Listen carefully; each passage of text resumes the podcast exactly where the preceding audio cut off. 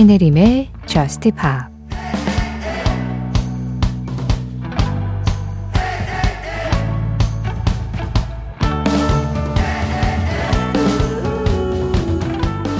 겉은 강해 보일지 몰라도 그 속을 들여다본다면 난 아마 엉망이겠지. 그렇지만 사랑이 뭔지는 알고 있을 거야.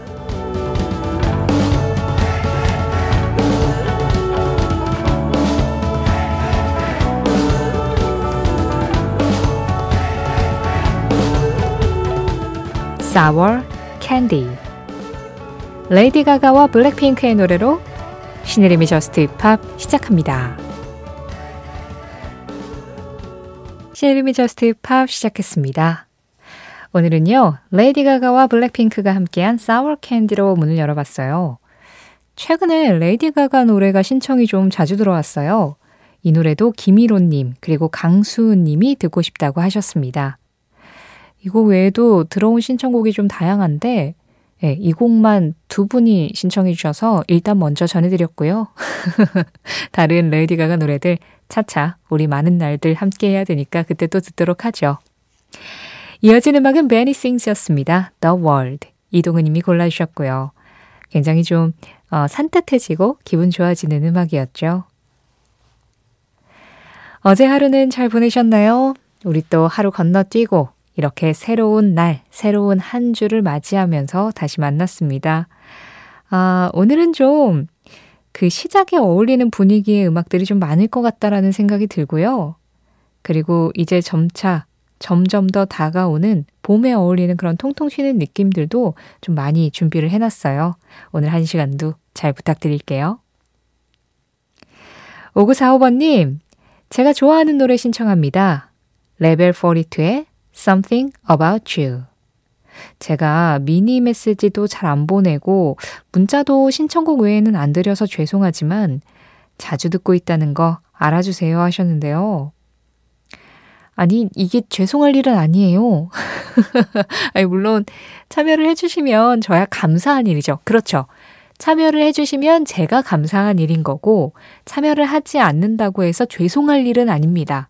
예, 참여를 하지 않고 그냥 들어주시는 것도 그럴 수 있죠. 예, 그럼요. 그냥 듣는 것만으로도 라디오에는 충분히 그게 함께하고 있다라는 뜻인 거니까요. 저도 제가 지금 저스트 팝을 진행을 해서 그렇지, 제가 라디오를 한창 듣던 청취자 시절에는 진짜 참여 안 하는 청취자였어요. 그냥 나오는 대로 듣는 청취자. 네. 그렇기 때문에 제가 여러분들한테 강요를 할 수는 없고, 그냥 이렇게 생각나실 때, 아, 이 음악 듣고 싶은데? 이 음악 내가 좋아하는데? 어, 이런 얘기 좀 그냥 같이 나눠보고 싶은데? 그럴 때 그냥 참여해 주시면 되는 거죠. 그럼요. 절대 죄송할 일은 아닙니다. 아, 그런데 또 이렇게 좋은 음악 신청해 주시면 제가 또 소개를 안 할 수가 없잖아요. 그러니까 제가 자꾸 참여를 부탁드리고 그러는 거죠. 레벨 42. 이 음악 80년대 중반에 발표된 음악이었죠. 그 80년대 음악들은, 아니, 물론 이제 예전에 나온 음악들은 대부분 그렇긴 하지만, 특히나 80년대는 80년대 특유의 그 감성, 특유의 사운드가 좀 세다는 느낌을 받아요. 그래서 그냥 이렇게 지나가다가 딱 들어도, 아, 이거 80년대 음악 같은데? 그런 느낌이 탁 드는 무언가가 그 안에 숨어져 있다라고 생각을 하는데, 이 노래도 마찬가지입니다. 그냥 곡이 시작되자마자, 아, 이건 80년대로구나. 그때 그 감성을 함께 나눌 수 있는 음악이에요. 5945번님 신청으로 함께 할게요. Level 42 Something About You 레벨 42의 Something About You에 이어서 전해드린 음악은 Fickle Friends, 스임이었습니다. 이 노래는 곡의 분위기도 그렇고 제목도 스임이라서 여름에 주로 자주 들려드렸던 음악이었는데 올해는 조금 일찍 찾아왔네요. 신혜림의 JUST POP 참여하는 방법 안내해 드릴게요. JUST POP에 하고 싶은 이야기, JUST POP에서 듣고 싶은 음악, 그냥 문득문득 딱 떠오를 때, 그럴 때 그냥 편하게 참여해 주세요. 문자 샵 8000번입니다. 짧은 문자 50원, 긴 문자 사진에는 100원의 정보 이용료 들어가고 있고요. 스마트 라디오 미니로 들으실 때 미니 메시지 이용하시는 건 무료예요. 신혜림의 JUST POP 홈페이지 사연과 신청곡이라는 게시판 있어요. 말 그대로 사연과 신청곡 그냥 마음껏 편하게 남기실 수 있으시고요. JUST POP 공식 SNS도 있습니다. 인별그램 MBC JUST POP으로 들어오시면 댓글로 그날그날 올라오는 방송 피드에 간단하게 참여해 주실 수 있으세요. 그러면 제가 좋아요 눌러드리고 잘 정리했다가 적당한 때 보내드릴 수 있도록 하고 있습니다. 우리 매주 월요일 새벽 이 시간에 이제 노래 한 곡 더 듣고 월요일의 뮤지션이라는 코너를 하잖아요. 그래서 남은 시간 동안 이제 한 뮤지션의 음악을 쭉 들어보곤 하는데 지난주에 제임스 블런트 편을 했었죠. 그래서 제임스 블런트의 히트곡들을 좀 연달아서 쭉쭉 이어 들었는데요. 김승현님께서 제임스 블런트의 1973, 1973. 네, 이 노래 좋아하는데, 그런데 1973년의 의미를 잘 모르겠어요. 제임스 블런트가 1974년생이라서 뭐 그런 다른 이야기를 가사로 만든 건가 싶었는데 라고 이렇게 글을 남겨주셨거든요. 예. 네, 제가 아무래도 이제 이런저런 노래들을 쭉쭉 이어 듣다 보니까 이 음악에 대한 설명은 많이 안 드렸었는데요. 특히 이1973 같은 경우에는 저희 무엇일까요에서도 한번 다뤘었어요. 그래서 그냥 넘어간 것도 있었습니다. 근데 언제 다뤘었나 찾아보니까 무려 2021년 9월 28일자 방송에서 오래됐네요. 네. 무엇일까요? 한지 너무 오래됐어요. 새로운 봄이 되면 제가 예, 이 코너 개편을 좀 생각을 하고 있긴 합니다. 너무 많은 음악들을 다뤄서. 어쨌든 간, 네, 그래가지고 승현님이 이렇게 글을 남겨주셔서 제가 좀 설명을 드리는 게 좋을 것 같아서 지금 말씀드리려고요. 제임스 블런트가 그 1집에서 You Are Beautiful 그 노래로 크게 성공을 한 다음에 이집 작업을 어디서 했냐면 스페인의 이비자 섬 있잖아요. 클럽들 많기로 유명한 거기에 가서 이집 작업을 하기 시작했다고 합니다. 그러면서 틈틈이 그 이비자에 있는 클럽도 좀 다니고 그랬었다고 하더라고요.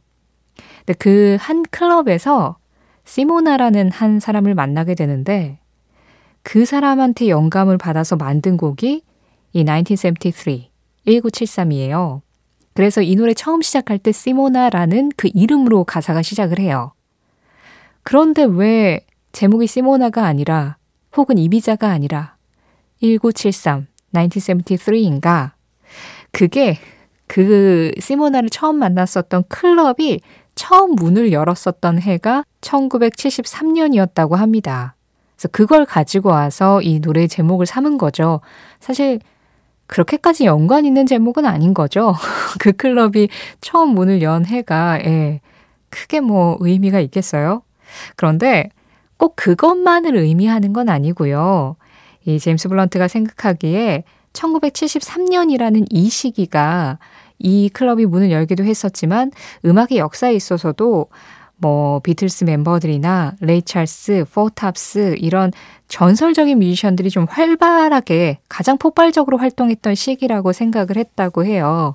그래서 그 1973년이라는 그 해를 명확하게 지칭하는 걸 좀 의미 있겠다라고 생각해서 제목을 이렇게 삼았다고 합니다. 그 제임스 블런트 2집에서 굉장히 좀 사랑받으면서 영국 싱글 차트 4위까지 올랐었던 음악이죠. 일주일 전 월요일의 뮤지션 AS의 의미로 1973 이 노래 지금 한번 다시 들어보시죠. 제임스 블런트입니다. 1973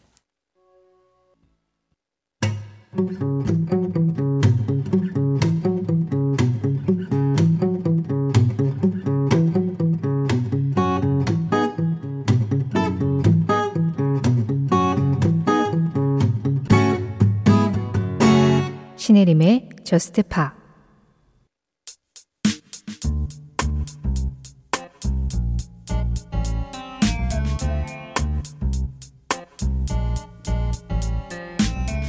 월요일의 미션 메간 트레이너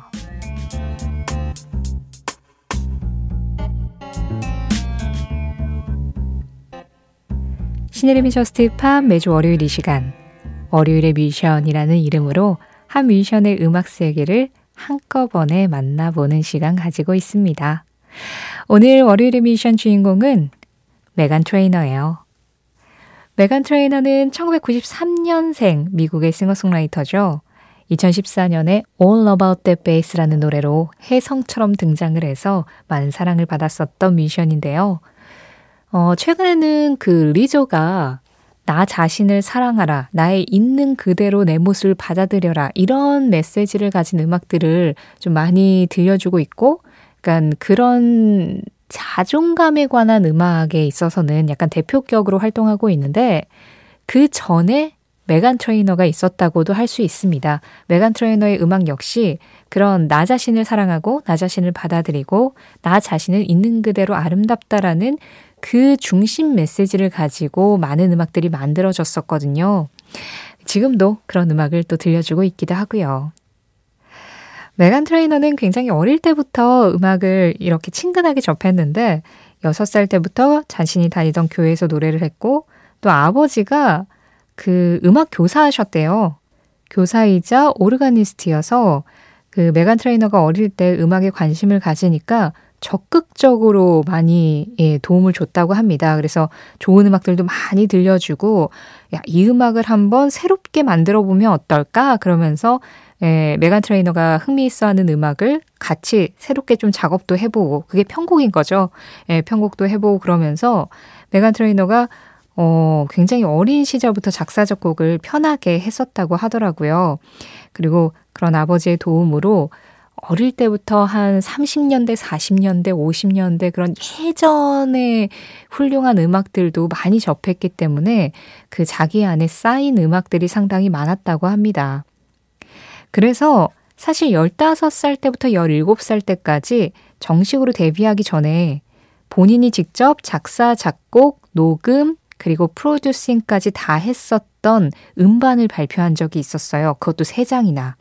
약간 독립음반인 거죠. 예. 그래서, 어, 이 어린 친구가 어, 이렇게 훌륭하게 본인이 직접 다 작업한 음악을 만들어낼 수 있다는 게 이제 입소문이 나고 해서 진짜 음악을 하는 예, 프로 뮤지션들하고 같이 작업할 기회도 생기고 뭐 이 백보컬이나 이런 것들로 시작을 하게 됐다고 합니다. 그 사이에 이제 버클리 음악대학에서 전액장학금 제의도 받았는데 본인은 그냥 계속해서 바로 가수 활동을 하고 싶어 해서 예, 대학에는 가지 않고 그냥 음악을 하면서 데뷔 준비를 했고요. 2013년에 만들어진 All About the Bass라는 노래로 세상을 뒤집어 놨죠. 어, 그러면 여기에서 메간 트레이너의 All About the Bass부터 시작해가지고 메간 트레이너가 크리스마스 앨범을 제외하고 지금까지 4장의 메이저 정규 앨범을 발표를 했거든요.